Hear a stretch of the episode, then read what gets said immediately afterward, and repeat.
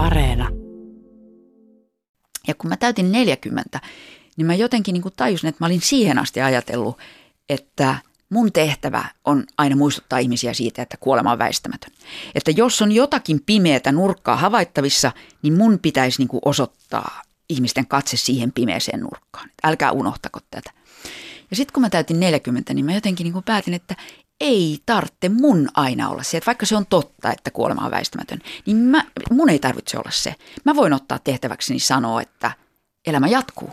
Tässä kuusi kuvaa ohjelmassa olemme vapaa taiteilija, teatteritaiteen tohtori ja, ties vaikka mitä Annette Arlanderin valokuvien äärellä. Niistä ensimmäinen on tuollainen Polaroid-kuva. Ihan fyysisenä kappaleena sinulla on se mukanasi täällä studiossa. Tällainen neliömuotoinen, hienon hieno valokuva, niin kuin sivuprofiilikuva sinusta, luultavasti noin vuodelta 1975. Ja sen on ottanut äh, meidän äh, niin kuin nykytaiteilijoiden tällaisiin legendaarisiin hahmoihin kuuluva tai kuulunut Olli Lyytikäinen.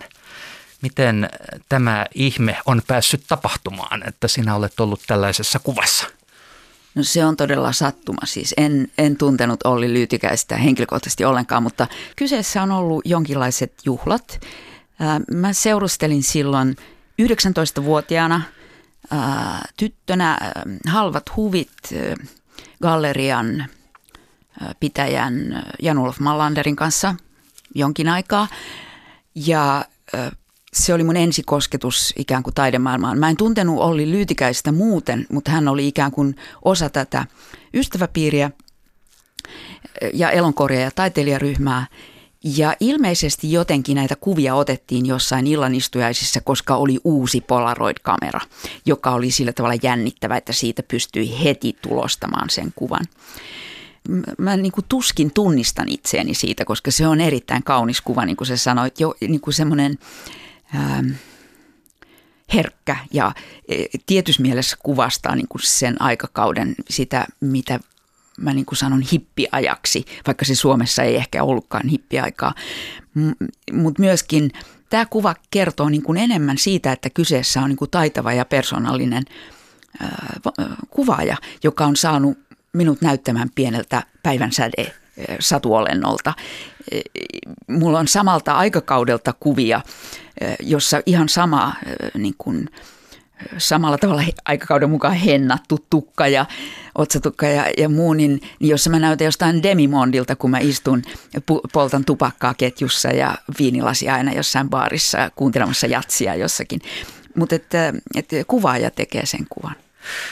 Ähm, minkälainen tämä kulttuuri-ilmapiiri oli, jos mennään tuonne äh, Etelä-Helsinkiin vuonna 1970, niin minkälainen maasto se oli ja, ja miten sä olit niin kuin tullut sinne, että tota, mi, miten sun lapsuutesi johti tähän pisteeseen, että sä olit tuossa kuvassa? No, miten tuon kertoisi yksinkertaisesti? Mitä mä sanoin, että mä, minut on siitetty Mekeliinin kadulla, olen syntynyt Mehiläisessä Töölössä, mutta minut on Mehiläisestä viety kotiin Lauttasaareen, joka silloin ei ollut onnellisten saari, vaan ihan tavallinen uusi lähiö. Ja tämä oli vuosi 1956. Joo. Jolloin Joo, tämä siis, Lauttasaareen siirtyminen tapahtui. Kyllä, Joo. kyllä, nimenomaan. Ja tota, mun vanhemmat on siis äh, molemmat, äh, molemmat jo kuolleet. Tietysti äiti kuoli aika varhaisessa vaiheessa jo vuonna 1976, eli vuosi tämän kuvan ottamisen jälkeen. Ja isä kuoli 89-vuotiaana nyt tässä 2008 vai koska se oli. Mutta he olivat siis, että vaikka minä itse voin sanoa olevani paljasjalkainen helsinkiläinen tai paljasjalkainen lauttasaarelainen, niin he olivat siis Hämeenlinnasta ja Porvoosta, eli pikkukaupunkilaisia. Ja myös niin kuin läheiset suhteet maaseudulle, eli, eli äidin puolelta Hämees, Hämeeseen, silloiseen Kalvolaan, jossa on edelleen siis kesäpaikka. Ja sitten isän puolelta Lubundakseen Sarsalössä Porvoon ja Perneän saaristossa. Mä kirjoitin ylioppilaaksi 74. Ja mä olin kiltti tyttö, en välttämättä kympin tyttö, mutta siis niin kuin yhdeksän ja puoli. Ja, ja jotenkin suoritin,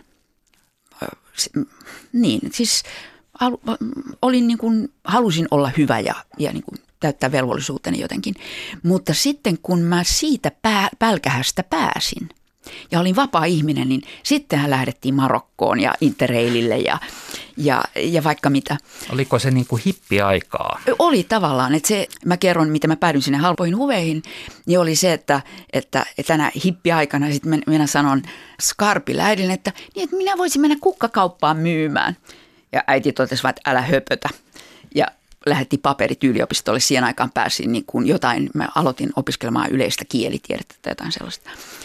Eh, mutta sitten ryhdyin pian vaihdoin, niin kuin tajusin, että tässä nyt täytyy jotain järkevää tehdä, niin rupesin lukemaan taidehistoriaa ja tein pro-seminaariesitelmä ja silloin oli suuri konstruktivistien näyttely, josta sitten oli, Mallener oli kirjoittanut arvostelun ja minä menin ja haastattelin häntä ja näin mä päädyin siis äh, sinne. Mutta en mä ymmärrä, mä olin 19-vuotias, mä en ymmärtänyt niin kuin tavallaan taidemaailmasta mitään. Enkä mistään muustakaan mitään, mutta mä olin vaan niin kuin silmät pyöreinä siellä ihmettelemässä. Samoihin aikoihin mä, mä tota, olin sitten vähän myöhemmin, mä olin myös Svenska Teatterissa valaistusasistenttina. Siis silloin oli suuria tämmöisiä valonheitin seuraajia, joita manuaalisesti sitten sieltä parvekkeilta niin kuin, säädettiin – se mä muistan, että se oli ensimmäinen tehtävä. Niin Eli sä ohjailit valonheitintä sieltä? Joo, tai siis sitä yhtä ainutta niin, valonheitintä niin. ja, ja, ja se niin kuin nappula, jota kierrettiin, oli niin suuri, että hyvä, että sormet niin kuin pääsi ympäri, mutta siihen pystyi laittamaan kyllä koko eläytyvän sielunsa, että tässä niin kuin hitaasti, hitaasti Romeo ja Julian niin kuin kuolleen ruumiin yli vaalean sininen valo himmenee, himmenee, himmenee, himmenee. Tämmöisiä muistoja mutta se oli siis sama aikaa. Mä pääsin opiskelemaan ohjaamista teatterikorkeakouluun niin, että mä aloitin 77 ja valmistuin 81. 70-luvun ihan loppuun, mä, tota, siihen aikaan kuulu asiaan käydä Intiassa, mutta siinä tietysti olisi pitänyt mennä maateitse, eli kaikki läpi Turkit, Afganistanit ja kaikki tämä, että olisi ollut niin kuin kunnioitettava ja katuuskottava, mutta minähän lensin New Delhiin sitten. Mutta kiersin siellä kaksi kuukautta itsekseni yksin ja vieläkin mä ihmettelen, että ai, miten mä oon selvinnyt siitä hengissä. Voi kauata, kyllä yhteen kymmenlukuun mahtuu paljon. Että siis tämä kuva on, vaikka se on Olli Lyytykäisen ottama – niin se ei ole sen takia mulle tärkeä, että mulla ei ollut kauhean mitenkään, en tuntenut Olli Lyytykäistä henkilökohtaisesti, vaikka olin jossain niin kuin juhlissa mukana ja näin, vaan, vaan se, tämä kuva kuvastaa mulle koko sitä aikaa, toisaalta sitä viattomuutta, jota mä itse koin, kun mä olin nuori silloin, mutta myös sitä, sitä niin kuin, mitä voi sanoa ehkä hippiajaksi, niin kuin semmoista Mä oon joskus ajatellut, että jo kymmenen vuotta vanhemmat, siis nuoremmat, niin kun syntyi ihan toiseen maailmaan. Et, et mä sain kuitenkin niin kun nousta, niin kun havahtua teini-ikään ja niin kun avautua seksuaalisuuteen ja, ja niin kun löytää elämän semmoisessa maailmassa, jossa oli niin kun rauhaa ja rakkautta. Ja kaikki rakastaa toisiaan ja, ja kun me vaan niin kun – rakastetaan toisiamme ja, ja annetaan toisemme kukkia sen sijaan, että ammuttaisiin toisiamme, niin kaikki järjestyy. Ja, ja ei mennyt kuin muutama, muutama vuosi, niin yhtäkkiä meillä oli, niin kuin, meillä oli AIDS, meillä oli, meillä oli niin kuin punk-energia, meillä oli kokonaan toinen maailma. Et se jotenkin teinikulttuurissa se tuntui hirveän voimakkaalta murrokselta. Ja, ja ja mä itse koska musta tuli sitten kyllä ihan kunnon punkkari, tai kunnon punkkari tietenkään ei tietenkään, en mä ollut kunnon hippikään. Näin voi, ei, ei voi sanoa näin. Niin, koska sä siis, lensit lentokoneella sinne Intiaan. Nimenomaan, sen sijaan, että olisin, olisin mennyt maitse. Mutta se kulttuurinen murros, niin se niin kuin nuorena niin kokee hirveän voimakkaasti, että, että tässä on ehtinyt sitten myöhemmin olla valtavia murroksia ja mä en ole huomannut mitä. Mutta vielä tästä kuvasta nyt, niin sanoit, että siis äh, sä oot kirjoittanut, oliko se niin, että vuotta ennen tätä kuvaa jo, niin musta sen niin näytät tässä hirvittävän nuorelta, melkeinpä lapselta, että niin kuin tuli ihan yllätyksenä, että, että onko tota, näin nuori ihminen voinut kirjoittaa ylioppilaaksi. Että. Joo, totta. Ja, ja se on yksi syy, mitä varten mun mielestä toi kuva on niin viehättävä, koska mä en ole niin kuin oikea ihminen. Se en ole minä, vaan oli on niin kuin äh, nähnyt sellaisen satuhahmon. Se on kuvannut satuhahmoja, mä oon vaan ollut siinä materiaalina. Se on niin kuin semmoinen, äh, se tiedetään päivänsäde ja menninkäinen. Niin toi on se päivänsädekuva ja sitten se seuraava kuva on se menninkäinen kuva kuva numero kaksi, niin siinä on muuten 1980-luvun tunnusmerkit, noin neonvärit.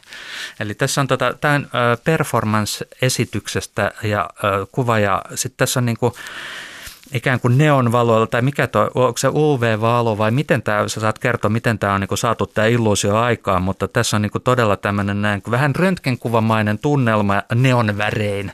Tämä liittyy esitykseen, jonka teki toinen 1980-luvun suomalaisista tunnetuista performance-ryhmistä. Ja jotenkin tässä todella on se siirtymä 70-luvusta 80-lukuun on hyvin, hyvin kouriin tuntuva. Tämä on semmoinen kuva, josta mä oon aika ylpeä, koska ähm, mä oon itse tehnyt ton äh, body painting, ton niin kuin kehomaalauksen. Eli se tekniikka, jos mä nyt muistan oikein, on sillä, että siinä on siis tämmöinen ultravioletti valo ja toi maali, jo, jolla on siis maalattu suoraan ihoon, niin se on tämmöistä nimenomaan neon värejä, jota silloisella Wolfilla, joka Wolf oli tämmöinen vastapäätä Stockmania ollut paperikauppa, paperikauppa niin sieltä joku oli, ryhmäläisistä oli löytänyt näitä neon värejä ja, ja niitä sitten maalattiin ihoon. Ja tuossa on siis maalattu tavallaan kädet ja jalat tai kädet ja sääret.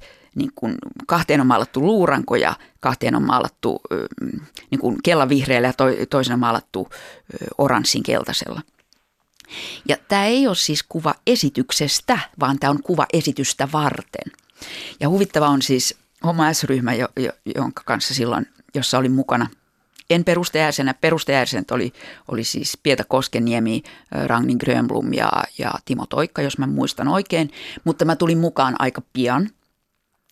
Niin tämä oli osa sellaista esitysten sarjaa, jonka nimi oli Transit 1-15. Ja nimenomaan tämä esitys oli nimeltään Spasmodic Exercises, eli mitähän se olisi, jos sen suomentaisi, se olisi niin kuin spastisia harjoituksia, joka tehtiin vanhalle ylioppilastalolle, jossa tapahtui vaikka mitä siihen aikaan. Tämä on siis 80-luvun alkua. Ja nämä kuvattiin uudella ylioppilastalolla. Meillä oli semmoinen koko illan sessio, johon oli viritetty nämä UV-valot. Ja sitten ö, kuvaaja on luultavasti ollut Anja Salmela, mahdollisesti Niina von Svetlik. Eli, eli me kuvattiin suuri määrä tämmöisiä kuvia, jossa me, meidät oli maalattu näillä, meidän maalattiin kehomme näillä väreillä ja ne proisoitiin sitten siellä tämän klubillan aikana jonnekin sinne. Mä en sitä enää muista. Tämä oli siis Homo S tai Homo Dollari. Miten te ryhmän sisällä sanoitte tämä? Siis tämä kirjoitusasu on niin kuin Homo ja dollari merkki, mutta onko se Homo S vai Homo Dollari? Tota, alun perin se oli Homo S, eli Homo sapiens. Mutta, mutta sitten jossain vaiheessa siihen lisättiin se dollarimerkki. Mä en koskaan kuulu siis kenenkään puhuvan homo dollarista, siis meistä, meidän itsestämme, vaan se tuli ulkoapäin. Vaan sitten me sanottiin homo ash, eli se dollarimerkki oli se ash. Um, niin siis se, se oli tavallaan eh, hirveän jännä aika, että vaikka nämä on nyt kaikki soolokuvia, niin se oli valtavan, mulle ainakin 80-luku eh, oli kollektiivista aikaa.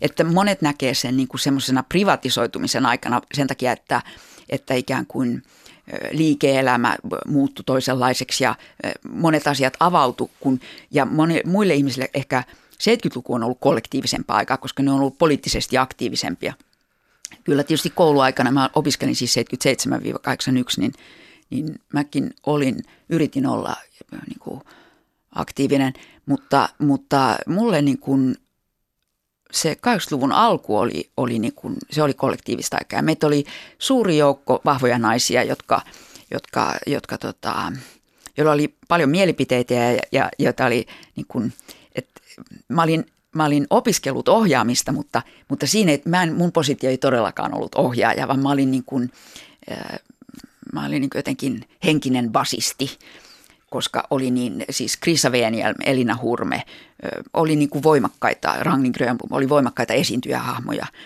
jotka, jotka tota, ja myös Pietaa omalla tavallaan. Mutta se oli kuitenkin, ei ollut kovin monta vuotta. Että jo 85, kun oli mm, taidehallissa, oli tämmöinen iso performanssi tapahtuma, josta myös on tehty julkaisu. Siis koko taidehalli oli täynnä erilaisia performanssiryhmiä. Ja muistan myös Reijo Kela oli tanssimassa koivun vieressä siinä portaiden yläpäässä. Niin, niin se, kesken sen projektin, niin minä, mä sanoin, että mä tein Thatcherit. Eli mitä mä tein, mä lähdin äh, tota, Vaasan kaupunginteatteriin ohjaamaan, paikkaamaan jotakuta, joka oli äh, estynyt, niin ohjaamaan Carol Churchillin feministinäytelmän Top Girls – vielä, tota, niin kuin, että 80- ja 70-luvun ero, että mitä se vapautuminen oli ja, ja tota, sä mainitsit tuossa uuden ylioppilastalon ja vanhan ylioppilastalon. Pyörittekö myös Lepakossa? Joo, kyllä, kyllä, kyllä. Siis Anja Salmela, joka tuon kuvan otti ja joka siis sitten traagisesti kuoli, niin, niin Anja varsinkin oli aktiivinen Lepakossa. Mutta kyllä meillä oli semmoinen, ähm, hetkinen, mikä sen nimi oli, Mä muistan vaan sen saksalaisen version, joka oli Bernissä Besessensheit als Opfergabe. Siis me tehtiin semmoinen installaationomainen lepakkoonkin, mutta mikä se, no nyt mä en muista sen nimeä, mutta joka tapauksessa tapahtumia oli sielläkin. Ja tietysti se, mikä vaikutti ja joka on niin kuin aika voimakkaasti siellä, vaikka sitä ei niin kuin suoraan tuo ajatelleeksi, niin oli punkenergia. Se, että, että tota, ei tarvitse osata mitään, kun tehdään vaan. Ensin tehdään ja sitten mietitään. Se on sama periaate mulla on edelleenkin. Mutta sitten se avautuminen oli myös, mä en tiedä, siinä oli luultavasti ihan tämmöisiä teknisiäkin asioita. Mulla on 70-luvusta sellainen mielikuva, että, että teatterikorkeakoulun opiskelijat jonottaa rivissä ravintola Boulevardiaan, jossa, portsari, jossa verhot on ikkunoiden edessä ja, ja jossa portsari päästää sisään, jos on kiltti.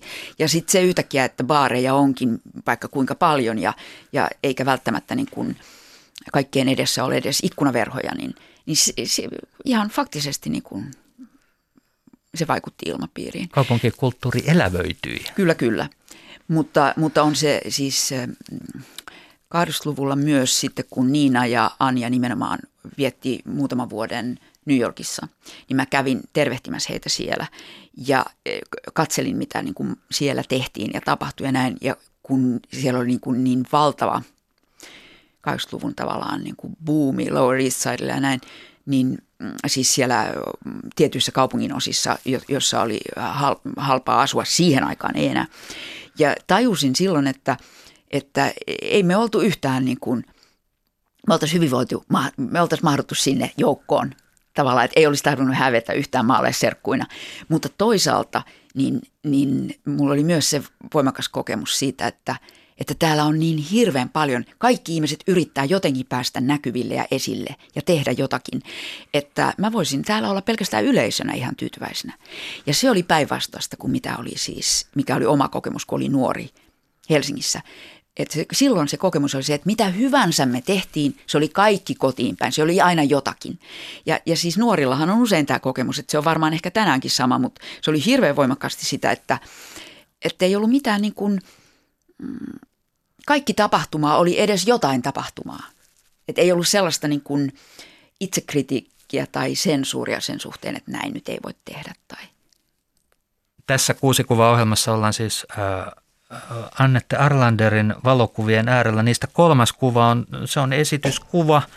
Esityksen nimi oli Sisar Marianan rakkauskirjeet ja sitä esitettiin Kellariteatterin tiloissa ja tämä on 90-luvun loppupuolelta 97 tämä kuva.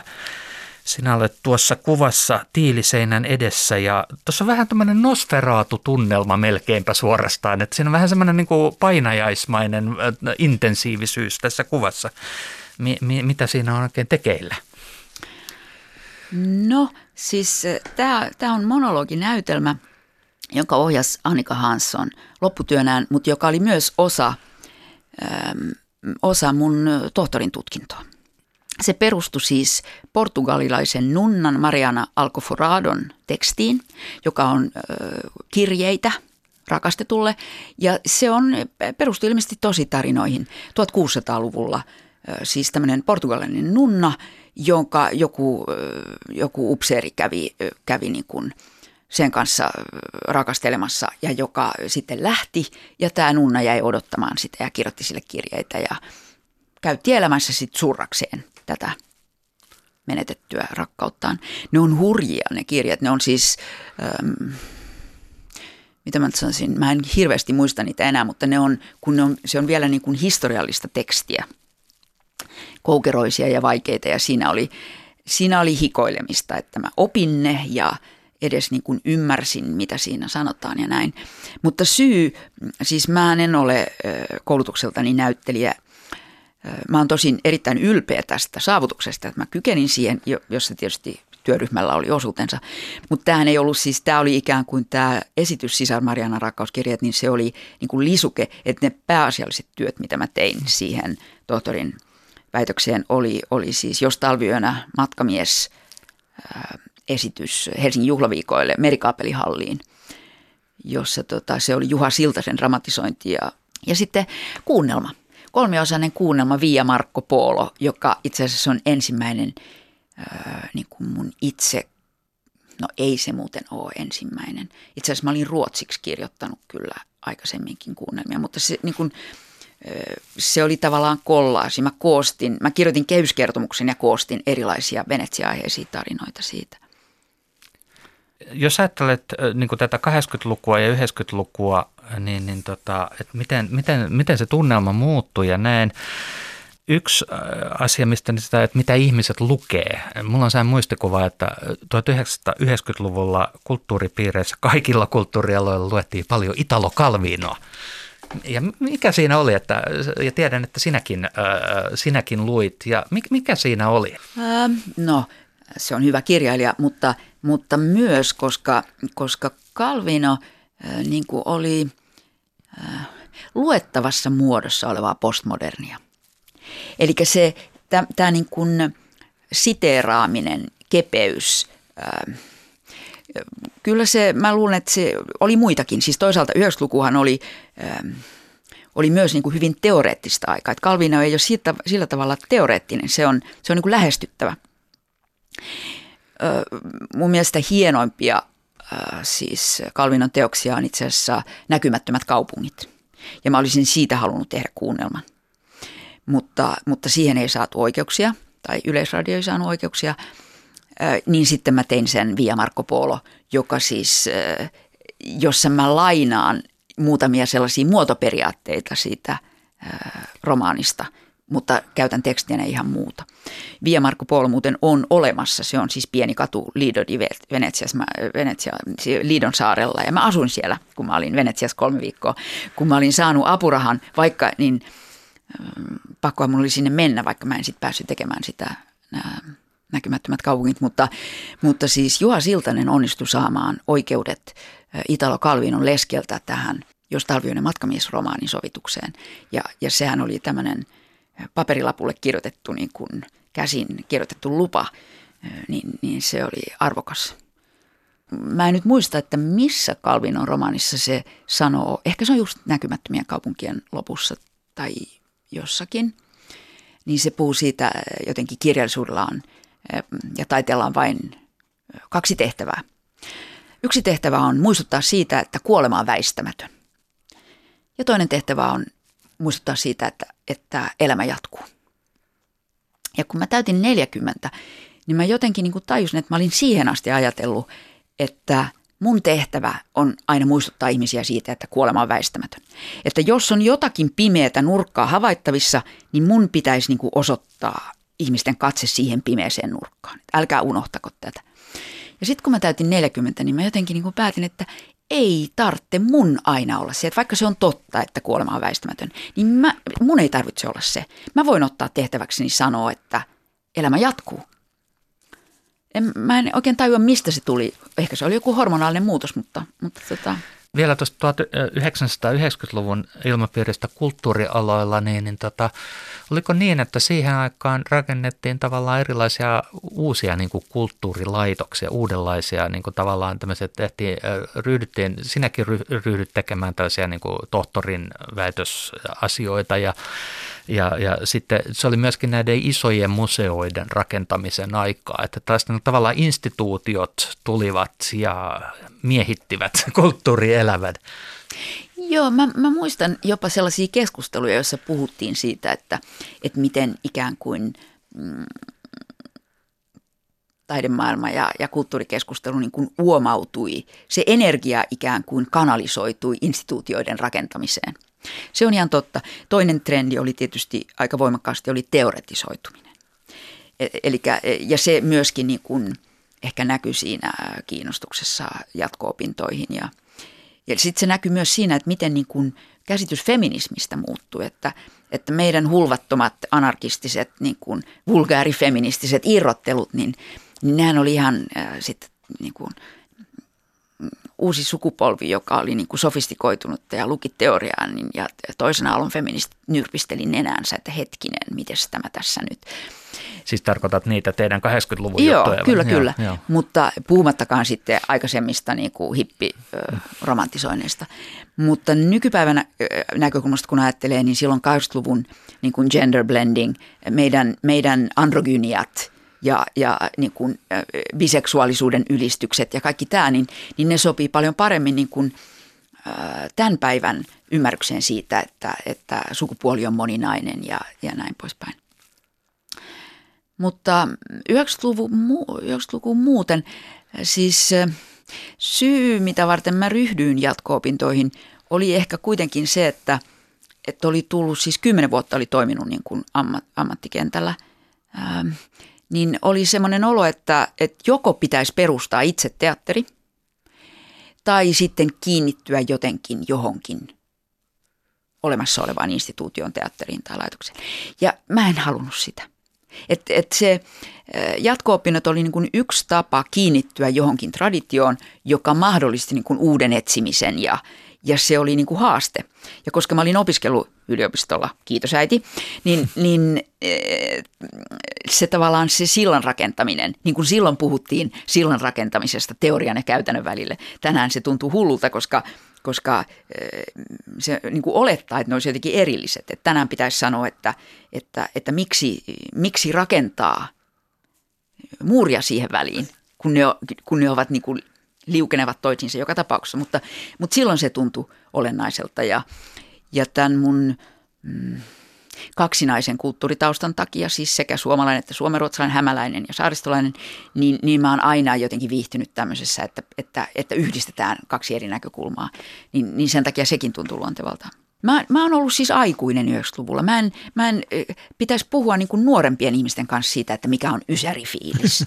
Neljäs kuva, sekin on teoksesta kuva ja se kytkeytyy, kuten taiteilijoilla aina, niin teokset omaankin elämään. Tämä on Tuulikaide 2 nimisestä videosta Stilkuva ja se on kuvattu Harakan saarella Helsingissä. Siis Harakan saarella on taiteilijoiden työhuoneita ja, ja siellä on sinullakin työhuone. Eli tota, sait sieltä työhuoneen vuonna 1997, eli tuota, vielä 90-luvun puolella. Ja tässä, tässä kuvassa tämä tämmöinen vähän itse asiassa niin kuin maisemakuvauksen traditio viittaava sillä lailla, että tässä on katsoja ja maisema molemmat kuvattuna siinä kuvassa.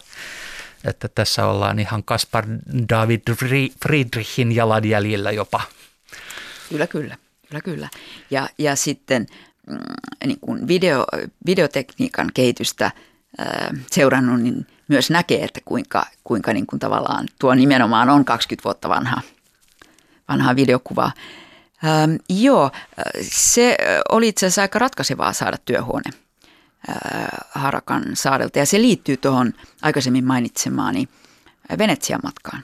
Koska kun mä olin siellä Venetsiassa ne kolme viikkoa syksyllä, niin mä heti etsin, mä löysin ikään kuin lempipaikat – ja sitten kun mä tulin Helsinkiin, niin mä mietin, että mikä ihme siinä on, että miksi, täällähän on merenrantaa vaikka kuinka, miksi mä en niin löydä mun lempipaikkoja täällä. Ja se johti mut tota, etsimään. Me, me oltiin tehty siis yksi tämän joitakin keskusteluja esityssarjan esitykset oli, oli tehty Harakan auditorioon, niin mä tiesin sen. Mutta silloin mä rupesin ottaa selvää, että miten sieltä voisi saada työhuoneen ja näin. Tämä on siis aivan 2000-luvun alusta, eli mun mielestä toi on luultavasti 2001, koska mä siis väittelin 98 marraskuussa ja sitten syyskuussa 99 mä lähdin Pyreneille semmoiseen Centre d'Arte in Natura keskukseen, pieneen kylään Pyreneillä ja yritin siellä kirjoittaa kuunnelmaa nimeltä Viestivuorilta ja tein paljon muutakin. Se oli erittäin tehokas syyskuu. Siitä kuunnelmasta ei koskaan tullut mitään, mutta mä olin silloin 99 ostanut ensimmäisen videokamerani. Ja kuvasin siellä siis äh, niitä vuoripuroja. Ja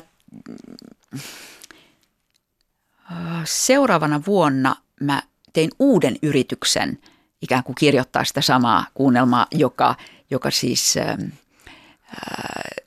jossa oli mukana ikään kuin Ramon Juj, Lull tai Juj, joka on katalonialainen filosofi, keskiaikainen filosofi. Mä en silloin tiennyt, että ei se ollut mitenkään tekemisissä Pyreneiden kanssa, vaan se oli nimenomaan syntynyt ja toimi Majorkalla. Niin mä lähdin Majorkalle ja asuin siellä ää, luostarissa, Randavuorella. Ja miten se liittyy tähän kuvaan on se, että Randavuorella ää, mä, se toinen niistä huoneista, jonka mä sain, jossa mä asuin, niin siinä oli tämmöinen iso kivinen terassi. Ja se oli niin kuin vuoren laella ja se sää vaihtui parin tunnin välein. Se oli siis tuuli, pilvet, maisema oli niin kaukana, että se oli oikeastaan vaan se kaide, niin kuin kivinen kaide ja taivas. Ja mä kuvasin siellä ikään kuin sivutyönä, niin kun mä yritin sitä kuunnelmaa väsätä, niin mä kuvasin päiväkirjanomaisesti aina samaa kuvaa, johon mä menin itse kuvaan, koska se tuuli ei näkynyt, ellei joku liikuttanut niin, kuin, niin mä menin semmoisen mustan romanttisen huivin kanssa, joka tässäkin mulla on kaulassa, mutta tuuli ei tietenkään liikuta sitä, niin äh, ro, huivikaulassa niin kuin romanttisesti parvekkeelle pari kertaa päivässä ja se aina eri suuntiin se tuuli. No, sitten kun mä tulin kotiin takaisin harakkaan, niin mä äh, halusin tehdä sille niin kuin parin, tai kun mä olin oivaltanut tänne, että no miltä, miten me voitaisiin katsoa niin kuin maiseman vaihtelua – valo, valo, valojen myötä, niin kuin täällä Suomessa. Ja tämähän on nyt sitten hillitty versio. Se on itse asiassa olemassa verkossa, öö, katsottavissa toi työ edelleen, ja siihen mä kirjoitin myös tekstin. Siitä, että kun mä siinä, siinä videossa, joka oli kuvattu randavuorella, mä kirjoitin, että minkälaista on olla vuorella, niin sitten tässä mä kirjoitin, että minkälaista on olla saarella. Ja myöskin mä oon nyt ihan hiljattain laittanut sellaisen pienen QR-koodin – tuohon puiseen kaiteeseen, joka Harakan saarella on edelleen. Eli jos kiertää saaren ympäri, niin löytää tämän kohdan ja siellä on QR-koodi siinä kaiteessa ja sitten kun sen lukee puhelimellaan, niin se vie ikään kuin sille sivulle, josta voi kuunnella ton tekstin ja katsoa sen videon. Mutta se on siis ikään kuin markkeeramassa sitä, että, että mä oon nyt ollut siis vuodesta 97 Harakan saarella, niin kyllähän se vaikuttaa ihmisen elämään, että on siellä ihmiset tulee ja menee. Osa on edelleen sama, mutta paljon on uusia ihmisiä, paljon on muuttunut, mutta niin. En mä tajunnut, että, että siitä tulisi niin keskeinen osa mun elämää, kun se on, miksi se on sitten muodostunut. Eli tavallaan jos ajatellaan nyt niin kuin halvat huvit galleriasta 70-luvulta niin kuin vanhalle ylioppilastalolle, uudelle ylioppilastalolle 80-luvulla ja 90-luvulla, niin mikä se paikka sitten olikaan, niin oliko se näitä kouluja tai näin, niin sitten Harakan saari on se paikka, missä 2000-luku on sulle tapahtunut? Tai... Kyllä ja ei, koska mullehan kävi sillä tavalla, että joo, tavallaan voisi sanoa näin, ja mä oon, mä oon myös niin kuin, äh, kuvannut siellä, mutta, mutta siinä, siis muthan kutsuttiin professoriksi 2001, just sen takia, että kun mä olin ensimmäinen, joka väitteli sieltä teatterikorkeakoulusta, perustaan tämmöinen maisteriohjelma – esitystaiteen ja maisteriohjelma, johon oli vähän erilaisia odotuksia, että, että sen piti olla niin kuin toisaalta valmistaa jatko-opintoihin, mutta, mutta, mutta tota, mä olin sitä mieltä, että esitystaide, me kutsuttiin performanssia esitystaiteeksi, että se oli niin kuin performanssin ja teorian opetusohjelma melko pian, mutta, e, mutta se liittyy tähän sillä tavalla, että, että mä en ollut tehnyt mitään, mä olin toiminut teatteriohjelmana, mä en ollut tehnyt performanssia sitten 80-luvun alun. Ja mulle tuli semmoinen olo, että täytyyhän mulla olla oma praktiikka, jos mä vaadin mun opiskelijoita, että niiden pitää pystyä käyttämään omaa ruumistaan ja omaa kehoaan niin kuin välineenä, niin, niin täytyyhän mun itsekin, en mä voi vaatia niiltä, mitä mä en itse pysty tekemään. Yhtäältä tämä. Toisaalta mä en ole niin kuin luonteeltani esiintyjä. Mä en, mä en nauti niin kuin hyvät esiintyjät, ne puhkeaa kukkaan, kun niillä on yleisö. Mä en puhkea kukkaan, vaan mä hermostun. Mutta, mutta kameraa mä en, mä en niin kuin pelkää silloin, kun mä oon itse ikään kuin vastaan siitä kamerasta. Niin tämä ajatus siitä, että niin kuin tavallaan ei silloin puhuttu selfistä, mutta se, että mulla on kamera jalustalla ja mä voin olla sekä kameran takana että kameran edessä. Mä voin laittaa, niin kuin, toimia kuvaajana ja rajata kuvan ja sitten mä menen itse kuvaan seisomaan, niin tässä on esimerkki siitä. Mutta sillä logiikalla, ja samaten kuin tämä, mitä sanotaan timelapse, eli että mennään, toistetaan sama kuva uudestaan ja uudestaan. Mä tein sen kerran viikossa – teknisesti se tehdään usein niin, että esimerkiksi ohjelmoidaan joku kamera kuvaamaan joku sama kuva kerran tunnista jotain sellaista. Niin miksi mä kehitin tämmöisen systeemin? Oli sen takia, että mä opetin aamusta iltaan, yötä päivää, koko viikon. Mä olin sunnuntai-taiteilija. Et, tavallaan mä olin sunnuntaisin harakassa kuvaamassa. Ja sitä mä sitten tein itse asiassa semmoisen – 12 vuoden sarjan. Se kuulostaa valtavalta määrältä. En mä päättänyt, että no nytpä ryhdymme tekemään 12 vuoden sarjaa, vaan, vaan sitten vielä yksi vuosi ja vielä yksi vuosi. Tämä niin kuin tavallaan niin kuin johonkin palkkaan palaaminen ja uudestaan siellä kuvan ottaminen, niin se on niin kuin sanoit praktiikka, niin kuin se on tavallaan niin kuin käytäntö tai tämmöinen niin kuin, tai mi, onko se myös niin kuin rituaali vai tota, onko se, kiinnostaako se rituaalisuus siinä ollenkaan? Tai vai, vai miten sä, että mikä osa siitä on niin kuin se sun, sun mielenkiinnosta siinä prosessissa itsessään vai siinä lopputuloksessa, mikä siitä tulee? No toi on se ratkaiseva kysymys. Sitä tehdessä se tuntuu tärkeältä ikään kuin se hetki, kun mä istun siinä sen puun kanssa ja se kamera on vain todistaja, se on sekundaarinen. Mutta sitten kun mä katson niitä materiaaleja, kun niin kuin kuukausi on ohi – tai vuosi on ohi. Niin sittenhän mä kiroilen itsekseni, että olisit vähän voinut nyt keskittyä myös siihen kuvaamiseen, koska nyt tämä materiaali on tässä käytössä ja mitä tälle tehdään. Mutta se olisi ihan toinen asia, jos olisi niin kuin tavallaan, jos ajattelisi sen tuotantona, että siinä olisi kuvaaja ja äänittäjä. Ja niin kuin, silloinhan se on vähän sama kuin ajattelisit, että joka kerta kun harjat hampaat, niin siinä pitäisi olla niin kuin tuotantotiimi mukana. Niin eihän se silloin ole enää rituaali, joka niin kuin tekee mm, omassa rauhassa. Mm. Viides kuva on still-kuva teoksesta David Old Chico, vai miten tämä pitäisi lausua, ihan muutaman vuoden takaa. Ja äh, olet siis niin kuin, tämä, niin kuin tämänhetkinen kiinnostuksesi kärki kohdistuu puihin, eli käyt vuorovaikutusta tavallaan puiden kanssa, palaat puiden äärelle. Ja tämä, tämä tota, puu, joka tässä kuvassa näkyy, niin on Ruotsin ja Norjan rajan lähellä ja se ei näytä kauhean suurelta – mutta sinä tiedät sen iästä jotain yllättävää. Niin, siis tämä on yksi maailman vanhimpia puita. Se on, äh, tota, tietysti ne paikalliset väittää, että se on vanhin, mutta siitä äh, on erilaisia äh, kandidaatteja. Se on siis klooni, eli tämä, tämä runko, joka näkyy tässä kuvassa, niin se ei välttämättä ole niin vanha. Mutta, mutta siis nämä oksisto tai juurakko, niin se on – hiili, mä en tiedä miksi sitä sanotaan englanniksi carbon dating, mutta jotenkin niin kuin hiilen puolittumisajan perusteella voidaan laskea, laskea ikä ja se on 9950 vuotta. 9950 vuotta. Et jos me ajatellaan, että todella vanha, vanha tammi voi olla 500 vuotta, niin tämä on 9950 vuotta. Eli se on ollut siellä äh, niin kuin Fuluvaaralla – heti jääkauden jälkeen. Ja se, se, se on niin kuin, siinä menee niin kuin jotenkin mykäksi. Ja mun mielestä se on, tämä projekti, joka, joka, jota tämä niin kuin ennakoi, on nimeltään kohtaamisia huomattavien ja huomaamattomien puiden kanssa. Ja jos tätä ajattelee niin kuin päällisin puolin, tämä on aika huomaamaton. Toki se on siellä vaaralla, eli siellä ei ole paljon puita, mutta se on niin kuin, että kummonenkin kuusi. Että se on aika niin kuin mitä mä sanoisin, että kauniimpia kuusia löytyy niin kuin mistä tahansa, kaivopuistosta tai, tai täältä Pasilastakin. Mutta, mutta sitten eh, ikään kuin, että se on ulkoisesti huomaamaton, mutta se on todella siis niin kuin äärimmäisen vanha. Mun täytyy sitten myöskin antaa krediitti, että se on Camilla Beckstrand niminen ruotsalainen nuori taiteilijatyttö, joka, joka siis vei mut tämän puun luokse. Oli tämmöinen tutkimushanke kuin Performing with Plants, eli esiintyä kasvien kanssa. Mä kuitenkin esiinnyin etupäässä puiden kanssa. Eli mä olen niin kuin istunut männyssä harakassa ja mä oon istunut kuusen juurella harakassa ja niin kuin, äh, pitänyt kataja, katajaa kädestä, jos näin voi sanoa.